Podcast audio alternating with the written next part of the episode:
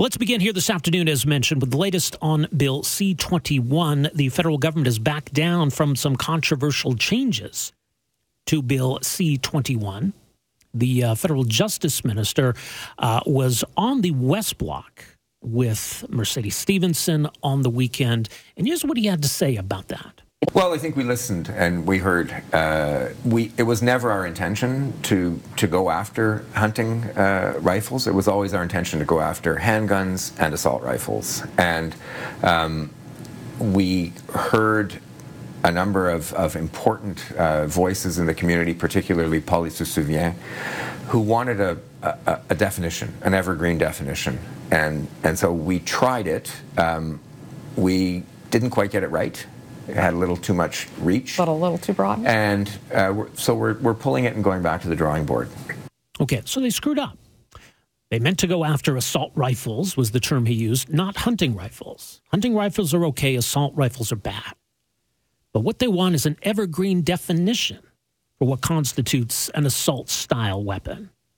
And here's what he said uh, about that. In, in fairness, it's actually quite a difficult exercise to create an evergreen definition. Well, that's one way to put it. Our next guest says it's more than just difficult. What the liberals are actually trying to do here is impossible.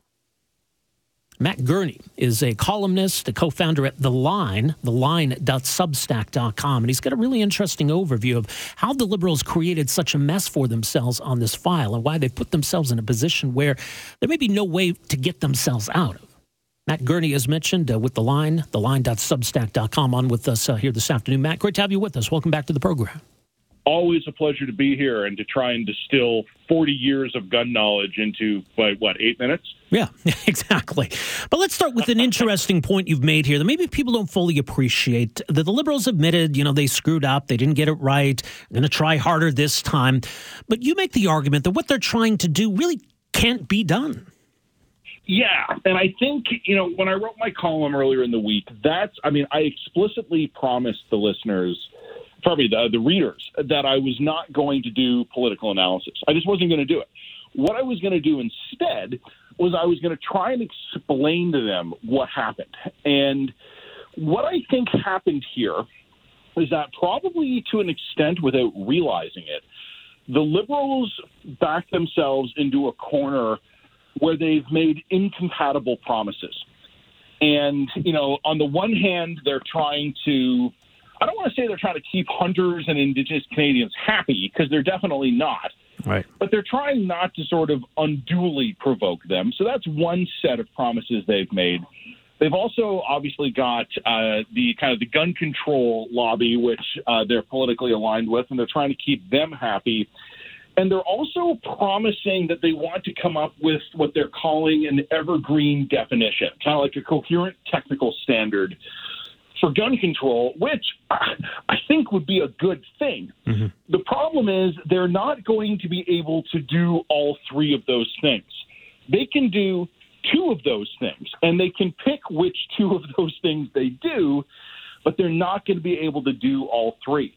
There's not going to be a coherent technical standard that can keep millions of angry Canadians happy and also satisfy the gun control lobby. It just doesn't exist. Right.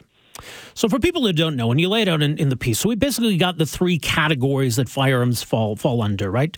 Uh, so there's non-restricted, restricted, and prohibited, and, and maybe to some extent it is a little bit arbitrary which goes into which column, but that that's largely been how guns are classified in this country. Yeah, that's how guns have been classified in this country since the 1990s. And I think, you know, the system we have is definitely not perfect. Um, there are a lot of weird little absurdities and inconsistencies in our existing system. But the system overall did make sense. And then what happened almost from the outset, you know what, not even almost, at the outset of the system, the liberals started to carve exceptions into it. And this is why they're talking about wanting a coherent evergreen standard now. They've carved, they spent 30 years carving out so many little exceptions to what the rules actually are. The rules don't really make any sense. So you've got the liberals trying to ban what they call an assault style rifle that has now a special status that the government has given it. And they're also trying not to ban a hunting rifle that is basically the exact same thing. Yeah. And this is the problem they've created for themselves. They've basically said, we're totally okay with these guns, hunters and Carey Price, so don't be mad at us. But don't worry, gun control lobby. We hate these guns, and we're going to ban them. And anyone who actually understands the gun control file knows that they're not actually that different. In some cases, they're functionally identical. So the liberals are going to have to make a call here. Like I said to you a minute ago, they cannot have all three things they want. So they can have a technical standard, an evergreen, coherent technical definition of guns that tells you what kind of gun goes into which category, but they're going to have to draw the line somewhere. And that's either going to ban more guns than they want, and then Carey Price is going to be very angry at them, along with a few million other people, or they can ban fewer guns than they want and keep Carey Price and his buddies happy, but now you've angered the gun control lobby. Or you can keep doing these special carve outs where you go, well, this gun is good and this gun is bad, but there goes your evergreen technical definition. Nothing they're trying to do is impossible. They've painted themselves into a corner and they've promised to do three things at once. They can only do two of them. Well, and this all comes down to the notion that, you know, the liberals wanted to ban assault style weapons, and that's the term they've chosen, and it's it's certainly very political, but technically speaking, in terms of being able to apply that definition to a, any given firearm, that does it have any actual technical meaning? No. No, it doesn't. And that's why in this country, well, I mean, I mean, well, actually, let me rephrase that the liberals are trying to give it a technical meaning. Right. And that's why they're getting in trouble. So there isn't sort of some automatic on the shelf technical definition that they can point to. Like there's not something that's universally recognized by experts or law enforcement or anything like that. So the liberals have to come up with one. And they have to put it into Canadian law. That's what they're trying to do here. That's where they got themselves into trouble. Their amendments that got them into trouble effectively were coming up with what that definition could be. But as soon as they came up with it, they realized that instead of banning like the 20 some odd rifles they wanted to, to ban with it back in 2020, they've actually gone out and they've banned thousands of rifles that fit that definition. And we, I mean, thousands of kinds of rifles. Actually, millions of individual firearms that are already owned by Canadians here.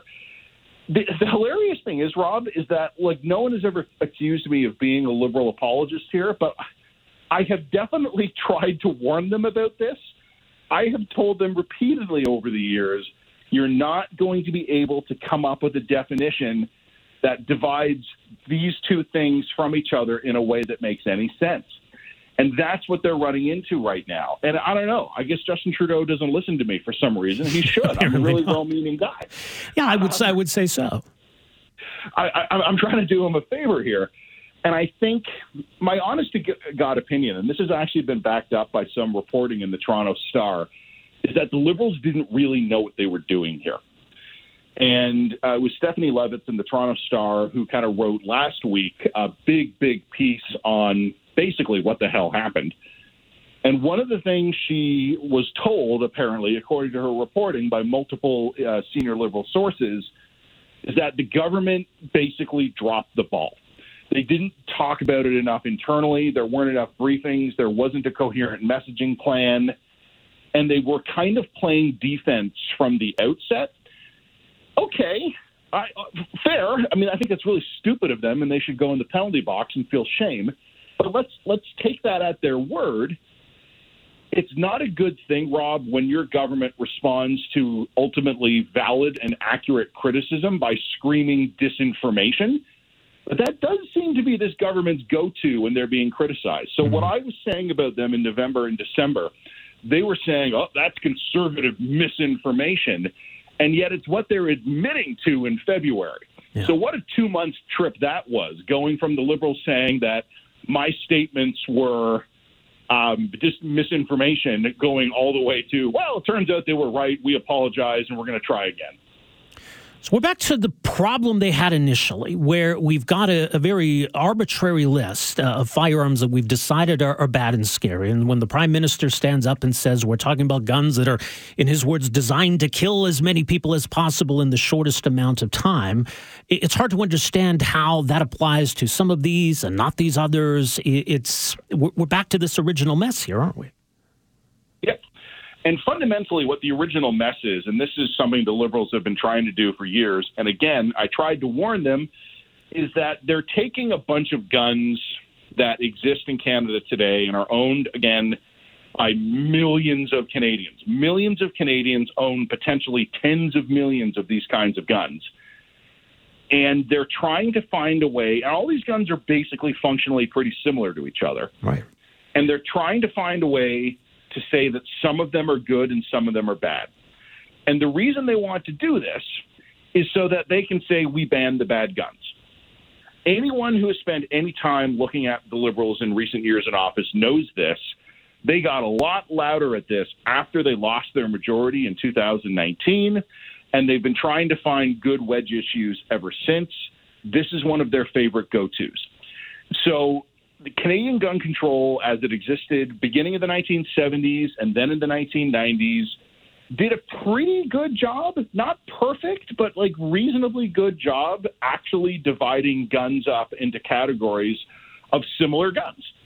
And the liberals come along and they're like, "Oh, hang on, but we want to ban guns."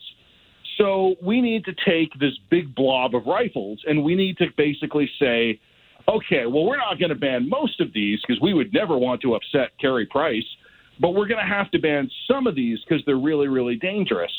And what they're realizing now is that there's no way to divide these two groups away from each other. The notion that some of these guns are good and some of them are bad is not logical. It's just nothing, there's no coherent basis for that. So the liberals can basically go, hey, we're going to ban all of them, and that would be popular. Like a lot of people would like that, particularly I would guess in the Greater Toronto area and Quebec. Sure. But then they got all this blowback, or they're going to have to admit they're all fine and they're not banning any of them, and then they're in trouble. There's just they're trying to find a way to take two things that are similar and convince us that they're different, and they can't do it. It feels like that's probably the most likely outcome here that they'll just press ahead with an illogical and incoherent approach and just hope that they can fool enough people uh, to to get through it. Yeah, I mean, look, I think I think this is a government that's in political trouble. I think this is a government that's tired. They're screwing up on a lot of fronts. Guns have been one of their most reliable go-to wedges. They reached for it this time, and they got themselves in trouble. If they were smart, they would learn some lessons from that. I just don't know if they're smart right now. They they have been traditionally very very good politicians. I've always said even when I'm critical of liberal policies, they're very good at politics. Starting about the middle of last year, I began writing about this in public, and we've talked about it since yeah. then. They're not very good at politics these days. Their political instincts are off, and they're getting themselves into trouble. Part of it, I think, is just eventually you take too many trips to the well, right? You go back to gun control one more time, you throw that barrel down the well, and it just hits muck at the bottom. There's no water left. But I also just think they're exhausted. I think, look, they've been in government for seven years. Governments eventually, it's like it's a force of nature. Right. They eventually get tired. They get sycophantic. They only have yes men left. They're not getting good advice governments get old. I'm not writing these guys off yet, but they're starting to look awful old to me. Yeah, I would agree. Well, your uh, piece, your latest great explainer of all of this, it's up at theline.substack.com. Matt, always a pleasure. Thanks so much for making some time for us here today. My pleasure. You have a good one, Matt. You too. There you go. Matt Gurney, co founder, columnist at The Line. It's an interesting piece from Matt on the mess the liberals have created for themselves here and how do they get out of it. Maybe this all just kind of blows over, but this certainly hasn't worked out as planned.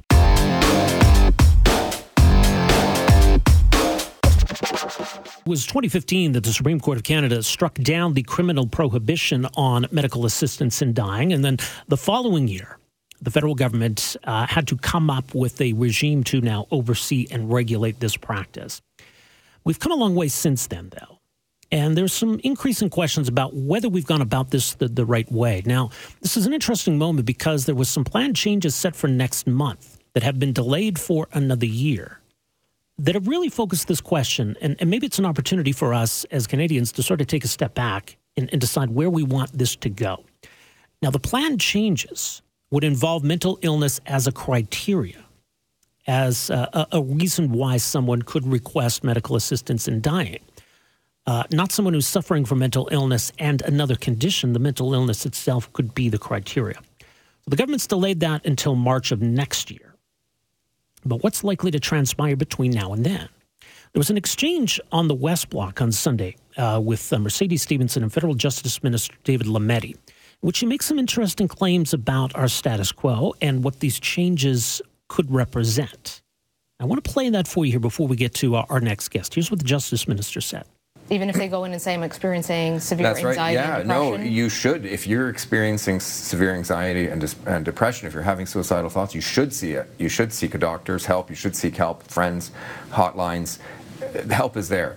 Those people are not eligible for MAID. The, re, the regime, and this is this is a bit of a so misconception. people who are being, suicidal are not eligible. Not at all. This is MAID. These are what you're looking at are are disorders, mental disorders, mental illnesses that have been treated by experts over a long period of time, uh, and where and where there's no possibility uh, it, it, of, of of improvement. This is this is not a case of suicide. This is some. This is a piece, an important piece of misinformation that is being, frankly, advanced by by critics who uh, don't want to see uh, this part of the regime move forward, or indeed want to want to us to back away from previous parts of the MAID regime.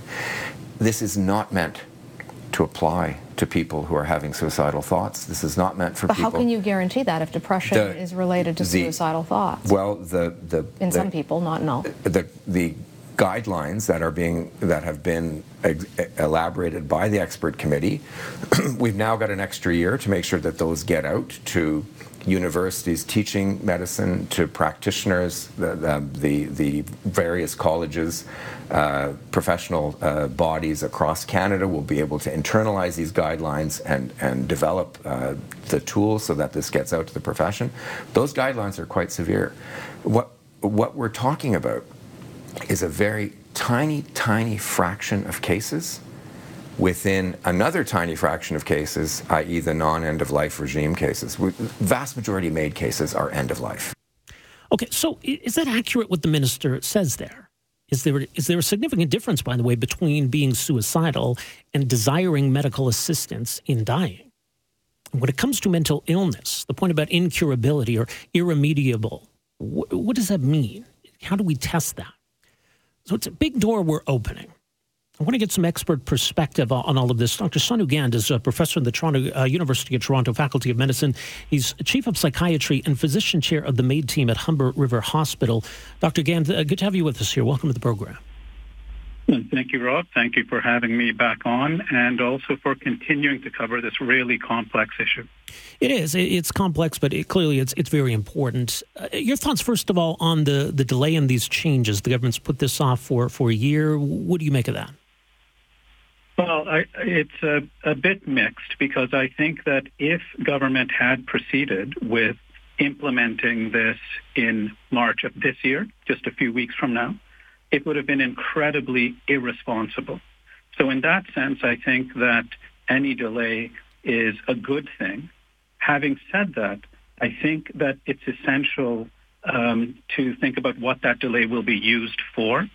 And if it is simply used to push the ball further downfield and do the same thing that they had done this time, which is presupposing that MAID for sole mental illness can be safely and responsibly implemented, then nothing has been gained because there's never actually been a proper meaningful review of whether that can safely and responsibly be done. Um, and so, with all respect, I disagree with many of the comments the minister just made. Right. So it seems like what the government's suggesting is that this uh, additional year will give us time to to better prepare to ensure the practitioners are better educated. But it doesn't appear as though the the criteria themselves are going to change. Is that your understanding? Well, what he's talked about is different bodies needing time to, in his term, in his words, internalize guidelines, things like that. You know, we've skipped ahead so many normal, necessary steps that we typically would do in medicine, which is before saying, let's internalize guidelines, actually studying the evidence to see whether it makes sense to implement certain policies. And that has not been done for this issue. The sunset clause that was originally introduced in 2021, which is what would have led to implementing this this year, that was again something which said, oh, we're going to do it, not we're going to study whether it should responsibly be done. It's always been essentially a cookbook how-to guidelines that the expert panel was tasked to deliver. So as it stands right now, what, what is the criteria, as, best you can summarize it, for uh, an individual requesting medical assistance in dying? This strikes at the heart of the problem because, and I should point out, I'm not a conscientious objector to right. MAID. I take exception to Minister Lametti's uh, mischaracterization that any concerns being raised are simply efforts to not move the regime forward. Uh, I actually find that somewhat offensive. But um, I'm not a conscientious objector to MAID, and I actually am physician chair of my hospital MAID team. So I've seen the value that MAID can bring in appropriate situations and have been also sensitized to the extreme danger in inappropriate ones. And so when MAID was brought in, and this is actually part of what our guidelines still say, that it was brought in to help relieve suffering from a medical condition that's irremediable, meaning one that will not improve, meaning we need to be able to predict it will not improve. And when it was initially brought in in 2016, there was also a safeguard saying that people needed to have a reasonably foreseeable natural death. In other words, they needed to be in the process of dying. And that could have been something that was even 10 years away. It did not mean that you needed to be at death's door or, you know, a few weeks or a few months away. Even 10 years would have qualified for that.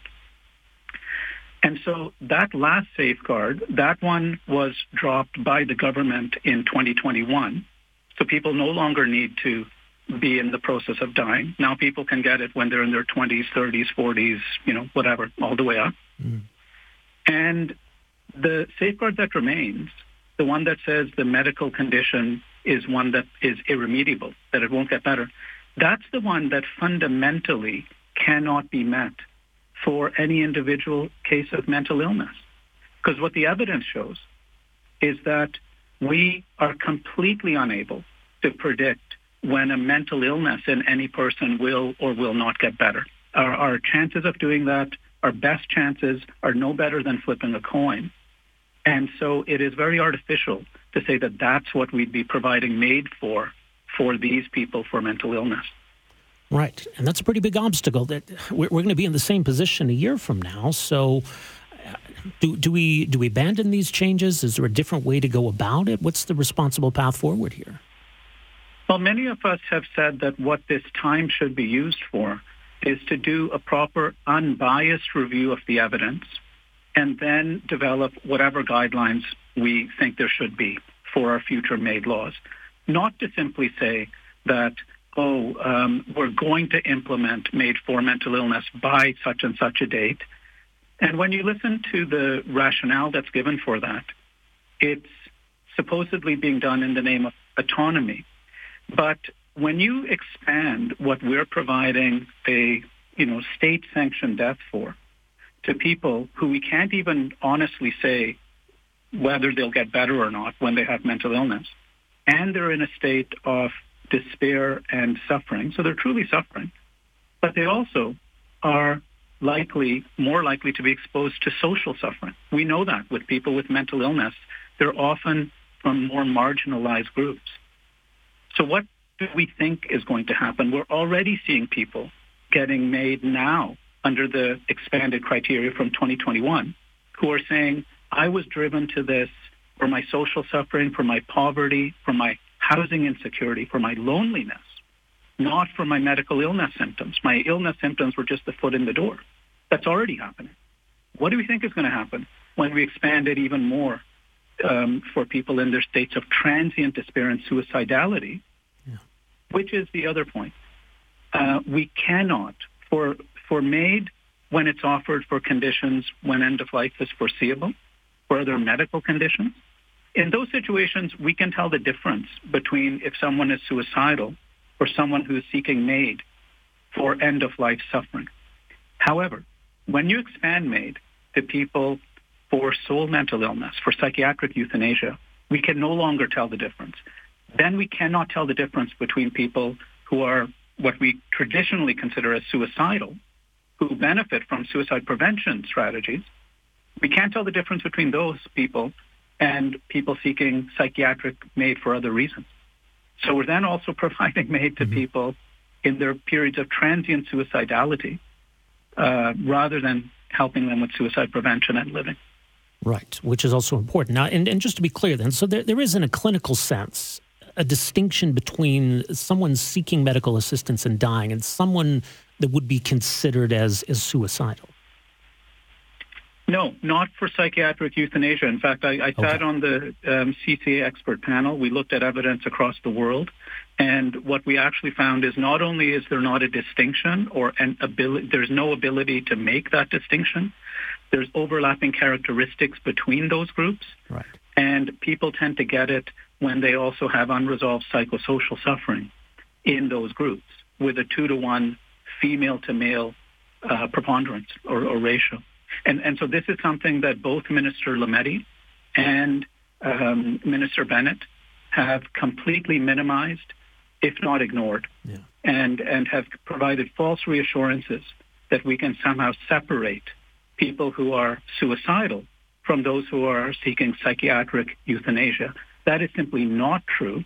In my opinion, that is dangerous misinformation coming from federal ministers of justice and federal ministers of mental health and addictions, providing a false sense of safety that does not exist. We'll leave it on that note. Uh, Dr. Gaind, appreciate your insight on all of this, and uh, thanks again for making some time for us here today. Thanks again. Really tough topic. Um, hope everyone has good evenings, though. All right. Thanks again. All the best. Uh, Dr. Sonu Gaind is a professor of the uh, Faculty of Medicine, University of Toronto. He's the chair of the MAID team, also chief of psychiatry at Humber River Hospital. So this falls right in his, his wheelhouse, his field of expertise, dealing with medical assistance and dying and dealing with some of these psychiatric issues. And this is not somebody, as he said, who's, who's an objector to medical assistance and dying. He's a part of that, but has some really serious concerns here about what these changes represent. And these problems don't vanish, you know, in, in 13 months from now.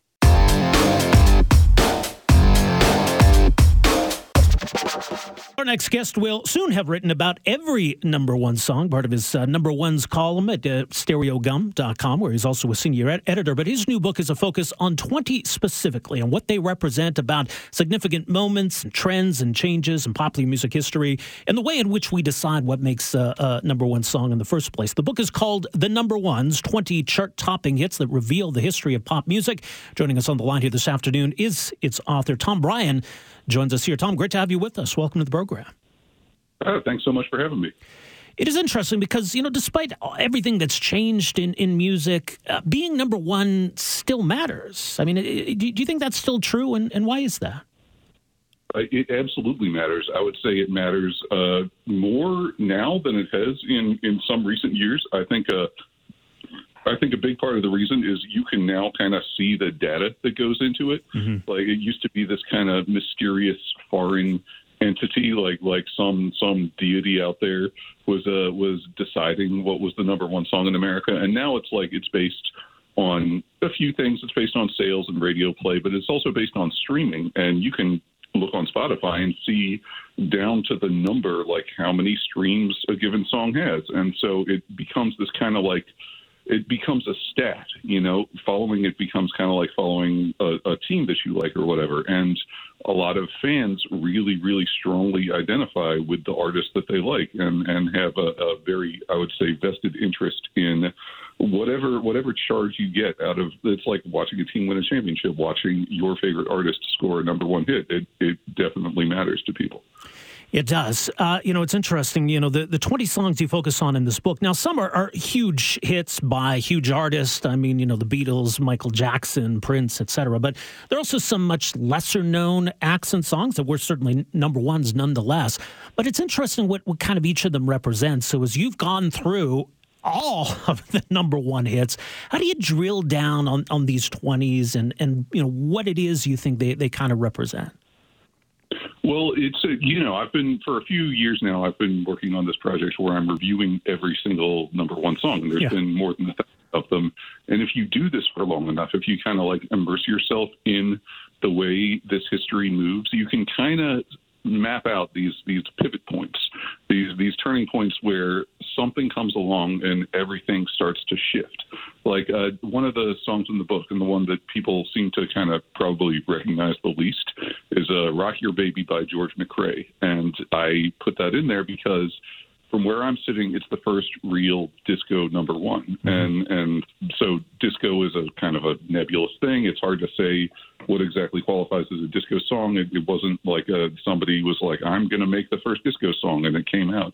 It, uh, but but it really becomes striking when you look at the, the the sort of arc of history, how like this one song comes along and then all of a sudden everything shifts in that direction for a good like five years. And and then the the sort of the strands of it the the elements of disco even after disco itself fades away the the the sounds and the ideas they're all still in there and they're all you know they're still there now yeah, and that's what's interesting too, and it gets back to, to kind of the initial point here that you know th- these are influential songs and influenced other artists and, and helped launch new trends. But it's almost like the fact that they were number one songs was was a huge factor. Yeah, absolutely. It's it's it's always interesting to kind of see uh, uh, an idea or a or a genre or an artist even kind of percolating on the underground for a while and then suddenly breaking through and being the biggest thing in the world. And uh, you know, lots of times it never happens. Sometimes it happens instantaneously, and sometimes it happens over a very very long drawn out period of time. Like I I have a chapter in the book about Ice Ice Baby by Vanilla Ice, which, right. at least in America, was the first rap song that ever went to, to number one. And, you know, that's 10 years of the genre being a presence on the pop charts. You guys in Canada, you guys took Rapper's Delight by Sugarhill Gang to number one in like 1980. So right. you guys got us beat by a, a solid there you go. there. Um, but in America, you know, it, it took time. It's uh, the stuff had to had to bubble and percolate for a long time. Uh, yeah, and that's a great example of you know the the charts finally catching up to where the culture was at. But there was some changes too, and it really opened the floodgates because it, it took this this white guy, this this you know kind of vanilla, pardon the pun, uh, rap hit to to get to number one. But then you know after that you had you know Dr. Dre hitting number one. So it it really represented an interesting moment, didn't it? Yeah, absolutely. And so, and and uh, in the book, I kind of write about how in a in a sort of vague and circuitous way, the rise of Vanilla Ice led to the rise of Dr. Dre, not just because the sort of the gangster rap that, that Dre represented rose up as kind of a reaction against Vanilla Ice and MC Hammer and all these like pop rap acts, Marky Mark that were big in the like the very early '90s, but also like Suge Knight, who was Dr. Dre's partner in Death Row Records, literally shook Vanilla Ice down for royalties. That's right. he, represented another rapper who claimed that he'd written Ice Ice Baby. Vanilla Ice signed a bunch of royalties over to him, and then two years later, Death Row Records starts. It's uh, it's it's it's one of these funny occurrence occasions where like you can not only trace the sort of like vague nebulous influence, you can trace the like direct oh like this guy put money into this, and so this happened. Yeah, and it's weird too because you know I mean MC Hammer had a huge hit around the time too, and this sort of speaks to how weird the whole system was because a lot of it depended on you know whether record labels would release songs as a single or whether they wanted to push people to buy the whole album, and that really kind of skewed the charts. So that that did change at a certain point, though, didn't it? It did. It did. The the Hot 100, you know, been around since 1958, and it's been this evolving beast where uh, Billboard puts different rules into effect, and you can see the way they shape the charts, and then you can kind of see the way they shape popular perceptions of music and even like music history. Like in the early 90s, Billboard started using this thing called SoundScan, which instead of just radio stations calling in and saying what they played, and record stores calling, literally calling Billboard and being like, "Yeah, these were our best sellers this week." There was suddenly electronic data to trace who was buying what, and it suddenly turned out that uh, like hardcore rap music and metal and country were all way more popular than anybody realized, and and so you kind of saw the the music industry scrambling to to understand and to keep up with that, and uh, and it led to a lot of changes over the next few years. Now you see it with streaming, uh, uh, artists who would have been considered sort of like underground cult rappers are now scoring number one hits because people can see how much their songs are getting streamed on YouTube or Spotify or whatever.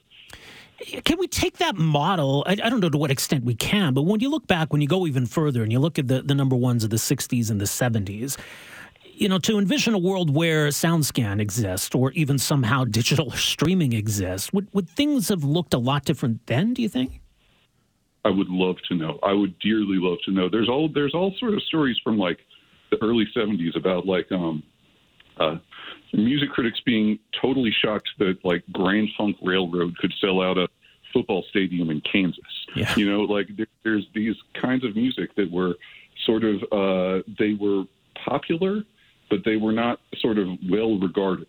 And uh, like, uh, you know, like would Black Sabbath have a number one song? Would Led Zeppelin have a number one song? Grand Funk Railroad actually do have a couple number one songs, but that came sort of after they had kind of embraced the idea of being a pop act and after they had you know, been this sludgy hard rock thing that was massively popular all across the country. Yeah. Uh, and, and not popular among critics or record label people or any of those people at all. It, it, so, yeah, I'd, I'd love to know. It's that's the sort of the the the back and forth between the the music business and the people actually paying for the music. That it's it's it's an evolving conversation. It always has been. Yeah. Uh, look, I mean, Beatlemania was real. I mean, the, you know, the Motown hit machine was real. Uh, no doubt, whatever the model was at the time, these big acts were going to be big acts. Yeah, yeah, no doubt. And uh, and and you know, some of that stuff was you know, there's a there's famous I write about it in the book where like Capitol Records did not want to put the Beatles out in America. They thought that uh, that there was no audience for it here. They had the Beach Boys and they were good. Yeah. And it took it took a lot of pressure. It took uh, it took Brian Epstein putting this like full court press in, and it took uh, it took a sort of what amounted to grassroots buzz for the Beatles. Like their first single over here came out a bunch of weeks earlier because a DJ in Washington D.C. started playing an import copy that he got from a stewardess, and so Capitol had to keep all the record plants open on Christmas and press up as many copies of the single as they could. Yeah, isn't it interesting how through all of this, the record companies, uh, you know, they, they succeed in spite of themselves and their resistance oh. to certain acts, their resistance to certain trends, uh, and inevitably they, they end up reaping the benefits.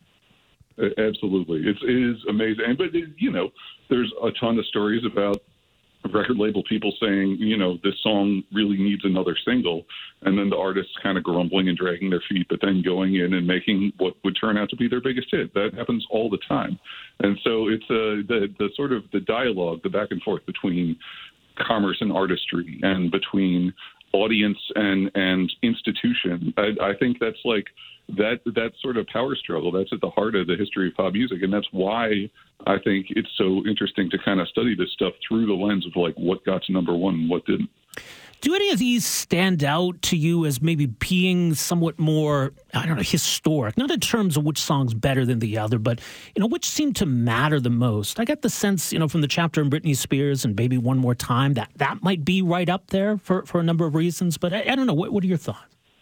Yeah, yeah. When when I when I sort of I got the idea for a book, and agent kind of brought it to me. I never really thought of my. I've been writing online for you know 20 years. I never really thought of myself as an author.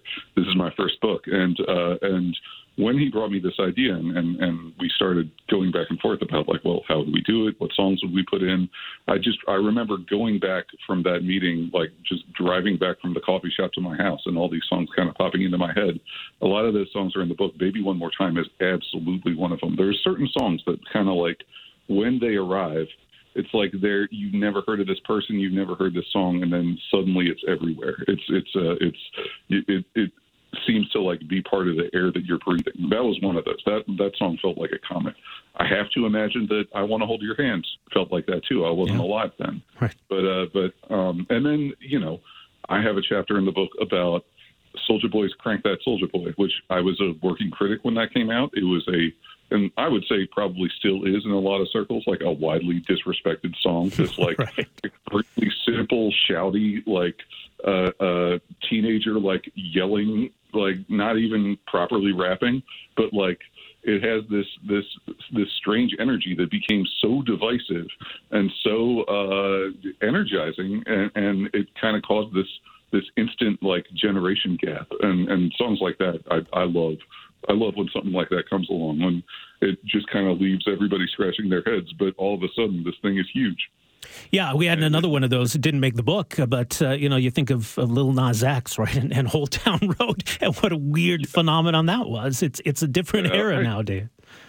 If I were to write the book again, I would have an Old Town Road chapter in there. Yeah. I kind of the I I talk about Old Town Road a lot in the Soulja Boy chapter because they seem to kind of follow a very similar trajectory. Yeah. Like they're both kind of teenagers in their bedrooms, like putting a song up online, and then all of a sudden it's the biggest thing in the world. But like, you know, I when my, on my daughter's like ninth birthday, her school bus driver pulled the bus over to the side of the road and yelled at all the kids for singing Old Town Road too loud. really? Like that that's that's Beatlemania, you know, like that's that's when a song becomes its own phenomenon among kids. Like and, and it's always you know, this stuff is always aimed at kids or at teenagers, and and uh, and it's always supposed to annoy adults, and that's one of the the beautiful things I think. Yeah, and you know that's what uh, these acts in the '60s did, and the '70s did, and disco annoyed parents, and new wave, yeah. and and all of it. Uh, the, you know, the stadium rock in the '80s. It's always annoying to the parents. I Absolutely. suspect. Yeah. That's that's the magic of it. That's that's uh, that's it's, it, it. If it's not annoying, then what's it doing? Like, what? the How is it doing its job? Really interesting. Well, the book is called The Number Ones 20 Chart Topping Hits That Reveal the History of Pop Music. And I think you're up to 2006, if I'm not mistaken, the Number Ones column, uh, reviewing and telling the story of every number one hit at uh, stereogum.com. An interesting rabbit hole to go down. Uh, Tom Breihan, thanks again for making some time for us here today. Really do appreciate this. Thanks so much for having me. All right, there you go. That's uh, Tom Breihan, as mentioned, senior editor at Stereogum, the author of The Number Ones, 20 chart topping hits that revealed the history of pop music.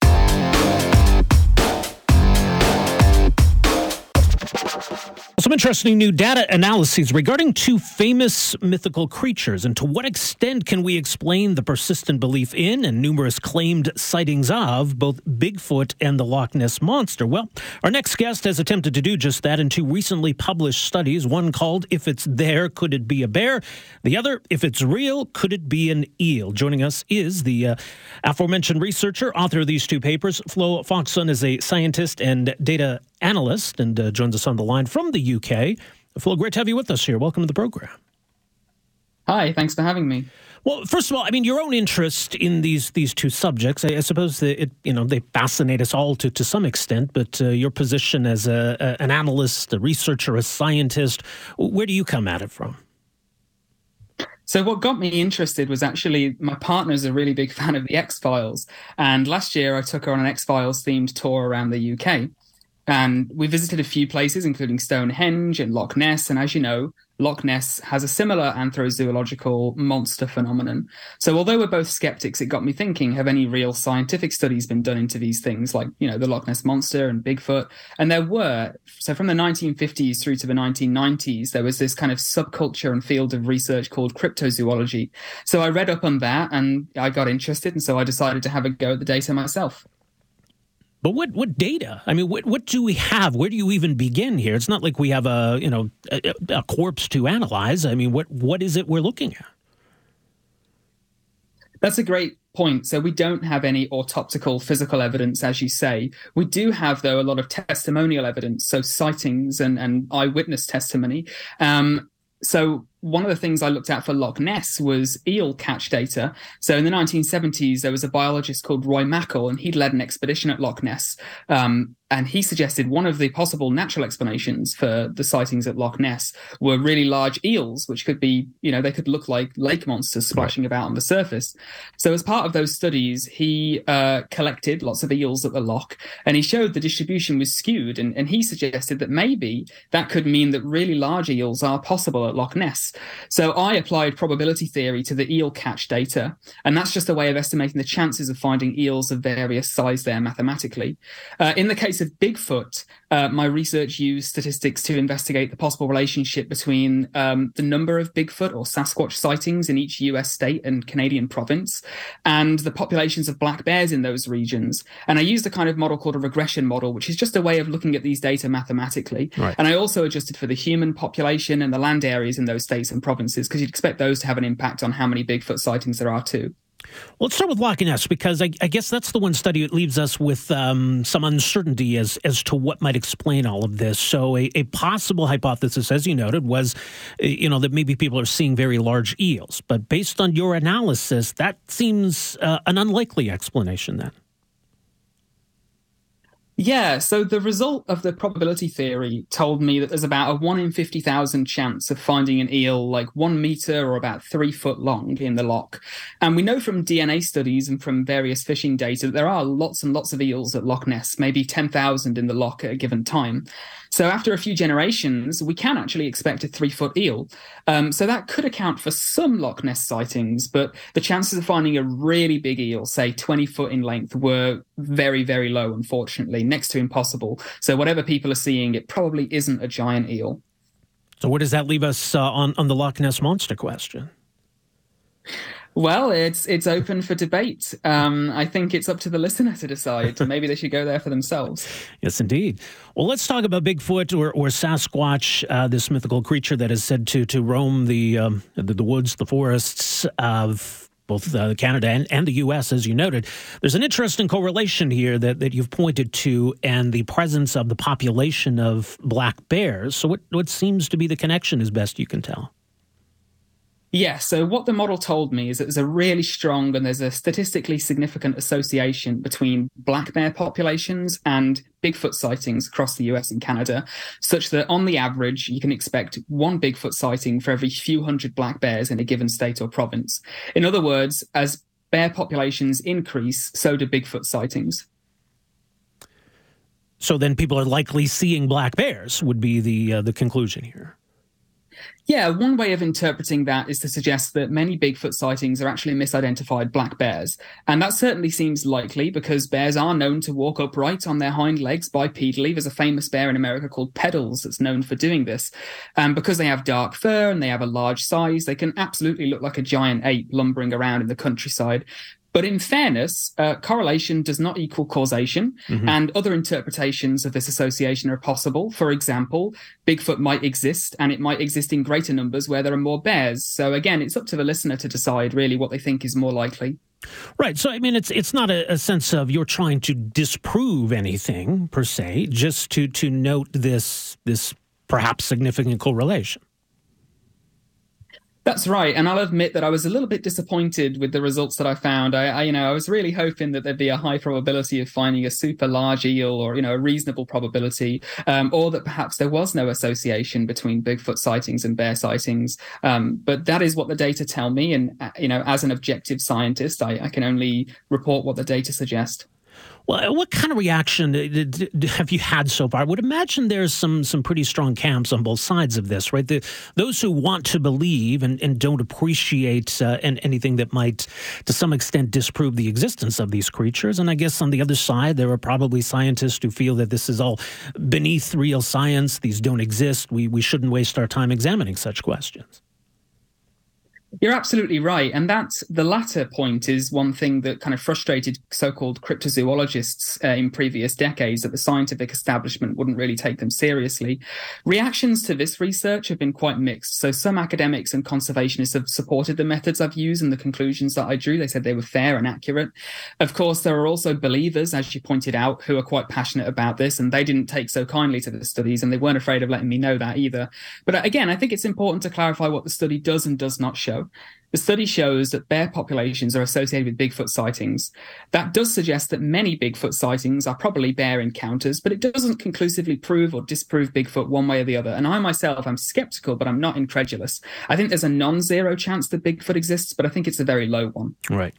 Uh, so, in terms of where further research might go from here, is, is there a way to sort of build upon the groundwork you've laid here? I, mean, I don't know if this is something you're interested in further pursuing, or those who would like to take this a step further. Where, where, where would we go from here? I'd love to pursue this further. I think we're always in need of more data. I think we're always in need of more sightings. We're always in need of more environmental DNA studies. Uh, any sort of data like that would be really interesting. And of course, there are also other phenomena that I'd like to investigate. So, for example, there's the, the Nessie of America, which is Champy and Lake Champlain. And people have also suggested that maybe I should look at the UFO phenomena next. I'm not sure yet, but I'll let you know. Well, we got a Canadian one too. There's Ogopogo in uh, Lake Okanagan. Maybe uh, you could add right. that on your to-do list. That's certainly one that uh, you know we, we hear a lot about in Canada. But yeah, it, it is interesting because you know these these phenomena, whatever they are, um, you know they, they go back decades, even longer. Like there's whatever it is, it, it's something that's that's very long established. It's something worth understanding, not necessarily whether these creatures exist, but why people believe they do. It, it is a fascinating phenomena, isn't it? Yeah, no, that's absolutely right. I mean, I'm fascinated by it. I think it's very human in a way. And I think it, it's, like you say, it's in Canada, the US, the UK, all over Europe and Asia. Uh, it's kind of a, a, a human wide phenomenon that we are interested in animals, we're interested in nature, we're interested in monsters and myths and legends. It's kind of the Jurassic Park effect, right? You yeah. know, when that movie came out, everyone became interested in dinosaurs and monsters. I think that really captures the human imagination. Really interesting. Well, We'll leave there for now. Uh, Flo, thank you so much for making some time for us here today. Really do appreciate this. Thank you for having me. Thanks for downloading and listening to the podcast. Don't forget to subscribe, rate, and review for free at Apple Podcasts, Google Play, or wherever you find your podcast. You can also find me on Twitter at Rob Breckenridge, and you can email me, rob at 770chqr.com. Talk to you next time.